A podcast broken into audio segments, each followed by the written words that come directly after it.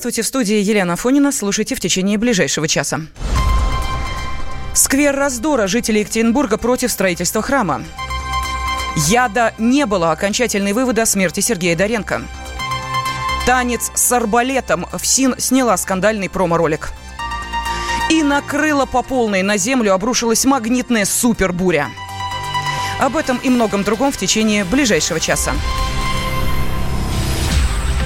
В Екатеринбурге по-прежнему неспокойно. Акция против строительства храма в центре города переросла в беспорядки. Стихийный митинг начался в понедельник вечером. Во вторник губернатор Свердловской области Евгений Куйвышев встретился с представителями обеих сторон, противниками возведения храма и теми, кто выступает за его строительство.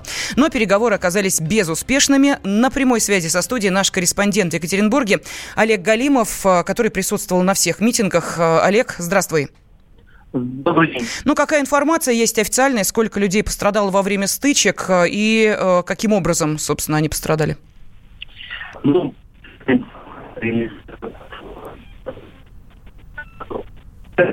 представлены так, я прошу прощения у наших радиослушателей. Мы сейчас э, свяжемся вновь с Олегом, потому что не очень хорошее качество э, связи. Э, я же пока э, напомню о том, что в Екатеринбурге 13 и 14 мая прошли несогласованные акции за сохранение сквера на месте строительства храма Святой Екатерины.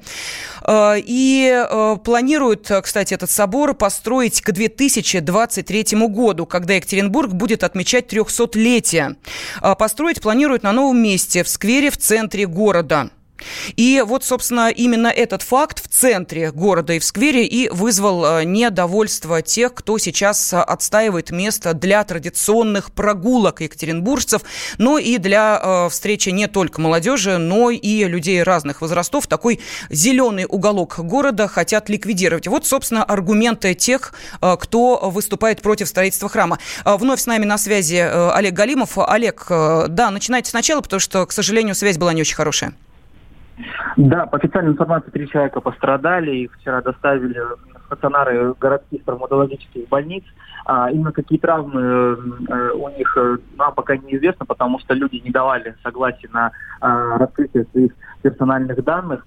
Э, по нашей информации было задержано около 15 человек. Может быть, эта э, цифра будет увеличиваться в ближайшее время. А официальные представители ГУМВД по Свердловской области эту информацию опубликуют в самое ближайшее время.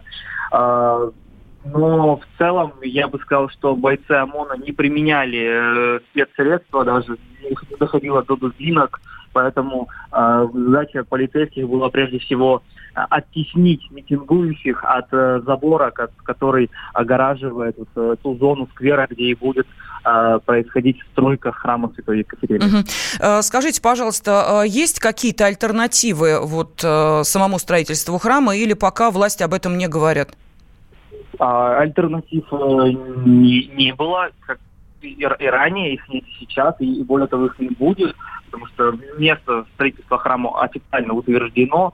Более того, по всем э, тем правилам, которые должны были быть соблюдены, были проведены общественные слушания, а, поэтому тут уже, скажем, то, скажем так, а, поздно что-либо решать. То есть вот Поэтому сейчас вовсю идет установка уже масштабного забора. Там да, в эти минуты в центре Екатеринбурга сквере у драмтеатра устанавливаются сваи. Своими глазами рано утром приезжал туда, видел, как специальный, специальный бур делает небольшие скважины в земле, и эти сваи уже устанавливаются, и кто знает, может быть, э, в ближайшие э, сутки или двое этот забор уже будет возведен по всему периметру. Олег, ну нужно э, все-таки иметь в виду, что нас слушают не только жители Екатеринбурга, которые понимают, о чем и о каком конкретном месте города идет речь. Э, скажите, строительство, вот эта строительная площадка, она занимает весь э, зеленый участок э, или нет? Я вас понял. Угу.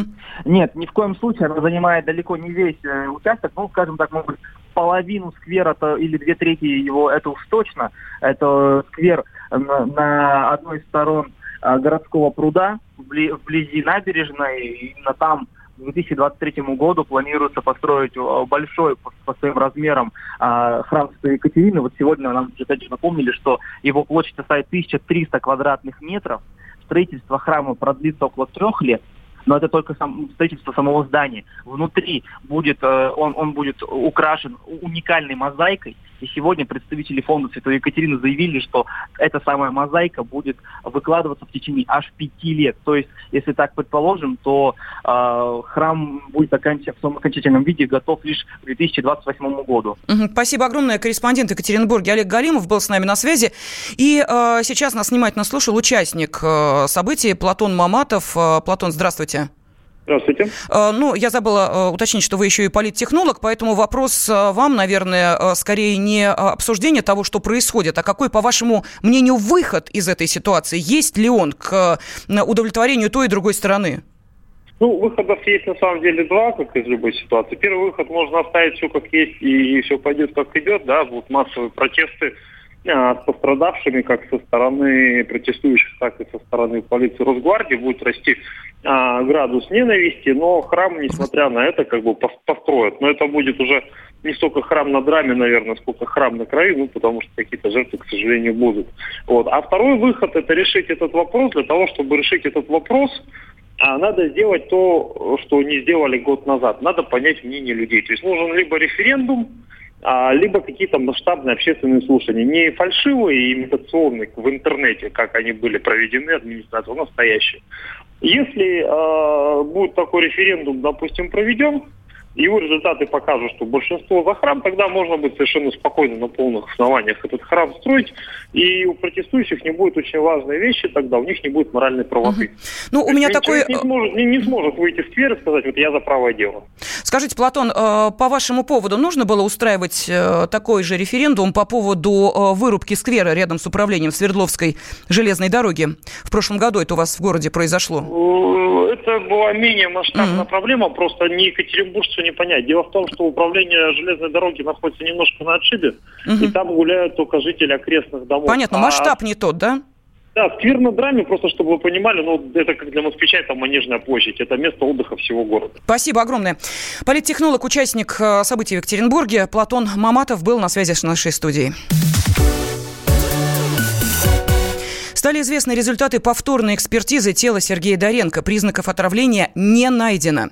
О необходимости провести еще одну проверку заявили дочери журналиста от первого брака Екатерина и Ксения Доренко. По их мнению, отца могла отравить молодая жена.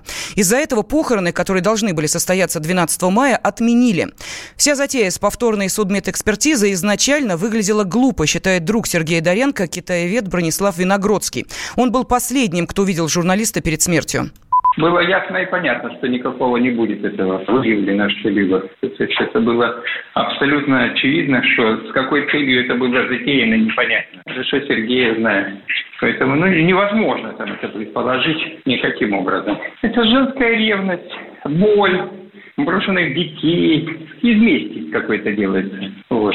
Обидно, обидно там просто девчонкам. Я так понимаю, что они затеяли историю из обиды. То есть понять их можно, а вот делать так нельзя. Даренко умер 9 мая во время поездки по земляному валу Москвы на мотоцикле. Ему стало плохо. Как было сразу указано в заключении судмедэкспертов, причина смерти – разрыв аорты. Кремле не почувствовали прорыва после встречи Владимира Путина с госсекретарем США Майком Помпео. Об этом заявил помощник президента России Юрий Ушаков. Но, по его словам, с американской стороны э, проявился деловой настрой. С нами на связи специальный корреспондент «Комсомольской правды» Дмитрий Смирнов. Он следил за первым э, рабочим визитом госсекретаря в Россию. Э, Дима, приветствую тебя. Здравствуй. Добрый день. Ну вот по твоим наблюдениям, в каком настроении стороны разошлись?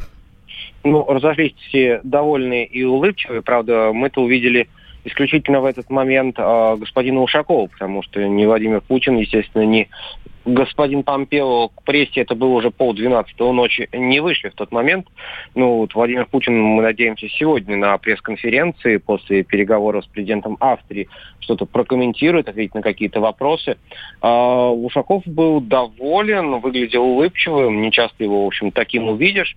А, правда, действительно сказал, что прорыва как такового нет, но это чувствовалось еще по а, пресс-конференции, которые давали Помпео и Лавров после своих переговоров, и там вот собственно, Помпео сказал, что у нас и Венесуэлу мы продолжим, значит, давить, и Крым отрицаем, и с Украины вы уйдите, и санкции остаются, но в целом мы хотим дружить. Вот черт его знает, в чем тут прорыв. Сам он сказал потом и журналистам американским, что у нас был очень хороший разговор по Сирии, мы нашли там какие-то общие точки. Ну, это здорово, да, но не, не Сирии единой, как говорится, ограничиваются отношения России, США и, в общем, с остальным миром. Угу. Ну и, естественно, тут же возникла тема, а не шел ли разговор о э, встрече э, лидеров двух стран, возможно, есть какая-то информация по этому поводу? Да, будет, состоит, ну, уже тут отбросить mm-hmm. надо все вот эти, да, слова прокладки, недомолвки, вариации. А, действительно, конечно, будет встреча Путина и Трампа, и Трамп сказал об этом, и вот Путин сказал вчера, что в общем, мы отреагируем по-хорошему, конечно, позитивно, и Лавров это подтвердил. Нет какого-то юридического там или официального запроса на встречу с американской стороны. Но вчера долго того же самого Ушакова мурыжили, говорили, ну вот, вот сейчас уже Помпео уже сказал, что мы хотим встречаться. Это официальный запрос или нет? Он говорит, ну да, в принципе, наверное, да. То есть вы теперь будете прорабатывать встречу? Ну, наверное, и будем. А когда это начнется? Ну, пока не знаю. В общем, да или нет не сказал, но всем понятно, что это вопрос времени. Собственно, тут до двадцатки в Осаке остается чуть больше месяца.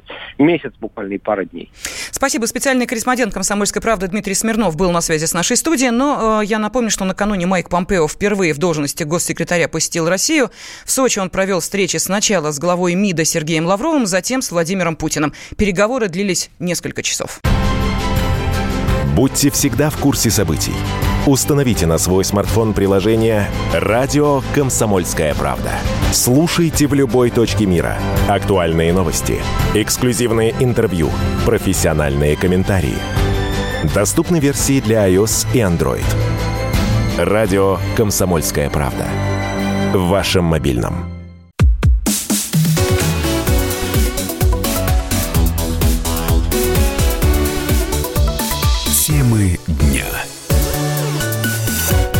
Студии Елена Фонина мы продолжаем. Продолжается и в Словакии чемпионат мира по хоккею. За первые дни фан-зоны посетили больше 100 тысяч болельщиков. В понедельник сборная России, фаворит первенства, победила Чехию 3-0. Красная машина обыграла своих принципиальных соперников в лучших традициях. Ну, а сегодня вечером наши встретятся с итальянцами. На прямой связи со студией спортивный обозреватель Андрей Вдовин. Андрей, здравствуй. Добрый день. Ну, можно сказать, что сегодня вечером мы увидим э, матч из э, разряда экзотических? Ну, такой будет, да. Видимо, будет избиение соперника, и сборная России отлично приведет отличную тренировку против сборной Италии. Потому что можно сказать, что сборная Италии в хоккее, это, знаете, это примерно сборная Сан-Марино в футболе. Да, это та команда, которая жмется к своим воротам, та команда, которая мечтает не пропустить слишком много голов. И вообще не мечтает о том, чтобы э, что-то забросить шайбу в чужие ворота.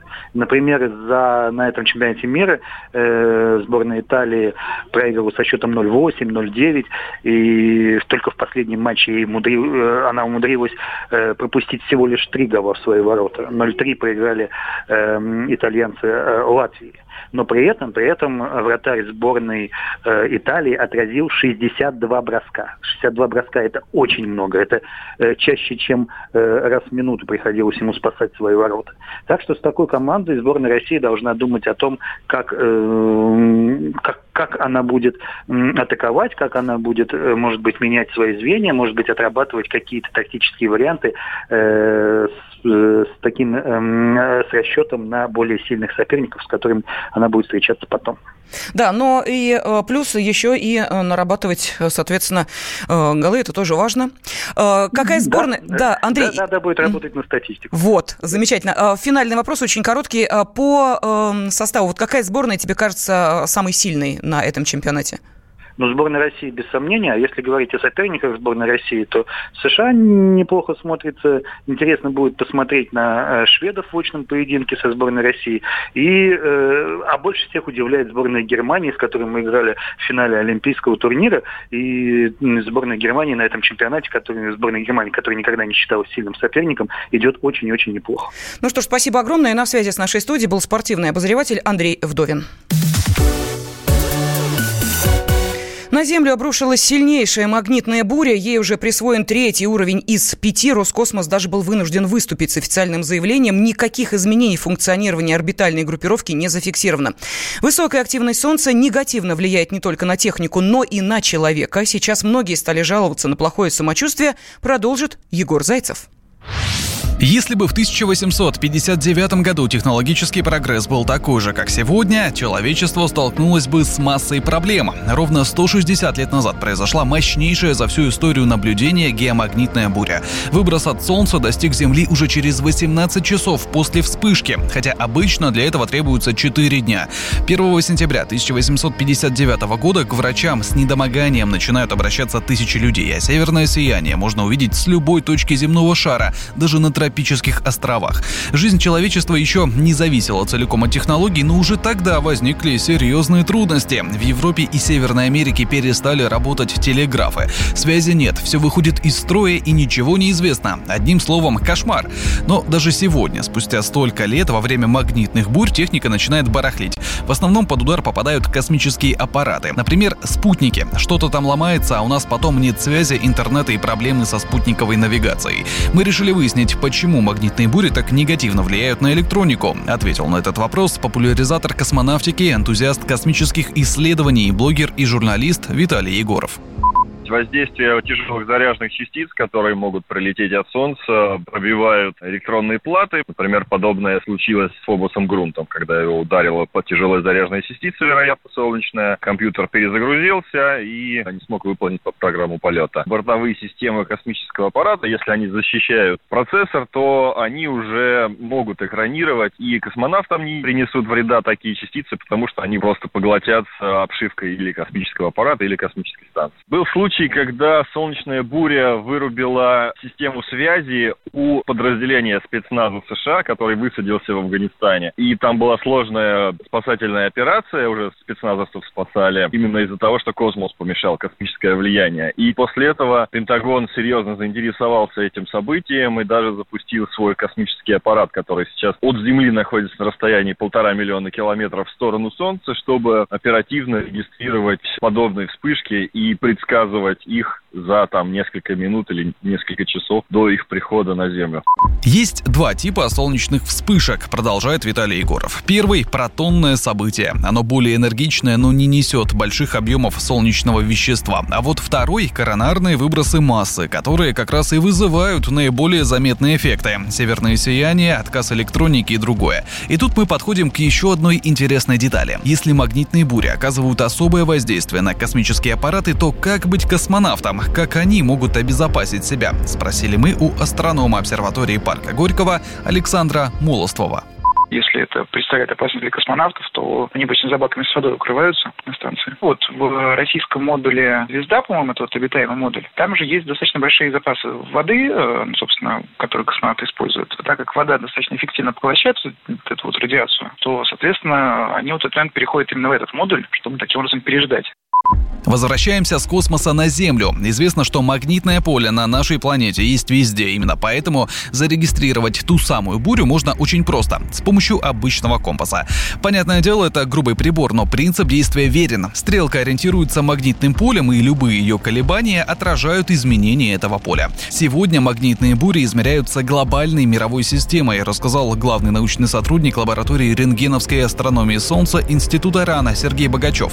По его словам, существуют магнитные обсерватории. Они разбросаны по всему миру, но постоянно обмениваются информацией друг с другом, продолжает Богачев. Соответственно, это некая индикация, что вот на Земле в глобальном масштабе, планетарном, происходит э, вот магнитная буря. Ну, в принципе, метод этот древний, и сами магнитные бури были обнаружены еще, на самом деле, в XIX веке. В принципе, таким же способом, может быть, менее точными приборами. Тогда только была непонятна их причина. Тогда люди думали, что вот в центре Земли, где поле магнитное земное формируется, происходят какие-то процессы, там, перемешивания или какие-то там неустойчивости, вот поле колебается. А сейчас природа понятна этих явлений, они, не имеют никакого отношения к Земле, они вызываются исключительно космическими причинами.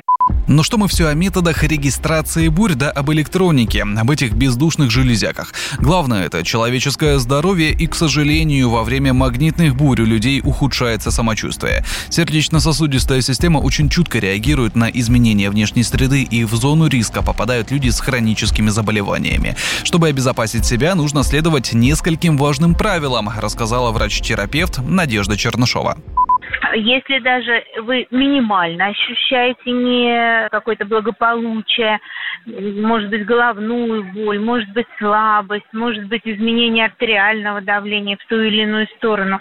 В любом случае в эти дни следует прежде всего избегать лишней нагрузки.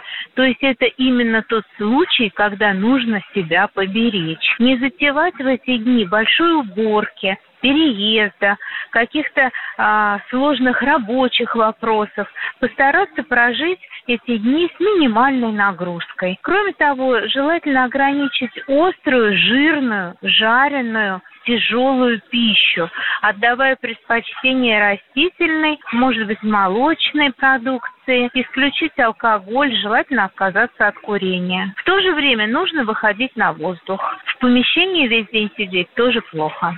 В мае этого года была зафиксирована самая крупная магнитная буря за последние несколько лет. Ее отнесли к третьему уровню из пяти возможных. Буря спровоцировала помехи в радиосвязи, но также преподнесла сюрприз некоторым жителям средней полосы России. Своими глазами они могли увидеть северное сияние. Егор Зайцев, радио «Комсомольская правда». Танцует солнце в прикиде Евы Ты вспышка справа, ты выстрел слева. Я не успел сбежать, я ранен.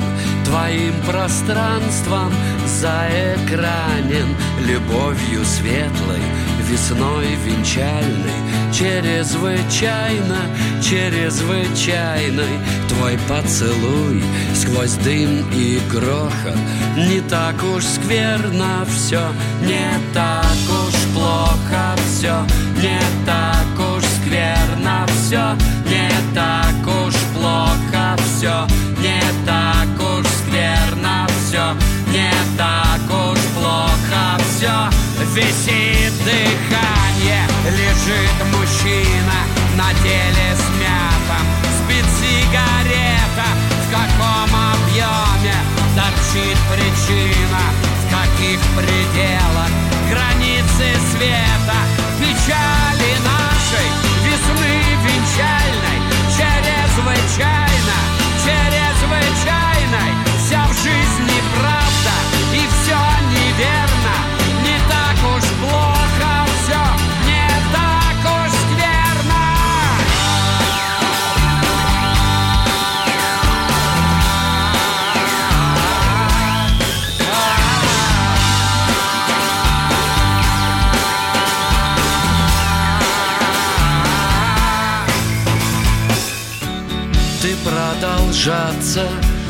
будешь долго, пока не пересохнет Волга, когда еще нам что-то снится, не ищут смысла в крыльях птицы, пока не рухнет лево-вправо, экраны не съедят державу, что в темной спальне считает вздохи не так уж скверно все, не так уж плохо все, не так уж скверно все, не так уж плохо все, не так уж скверно. Товарищ адвокат! Адвокат! Спокойно, спокойно. Народного адвоката Леонида Альшанского хватит на всех. Юридические консультации в прямом эфире. Слушайте и звоните по субботам с 16 часов по московскому времени.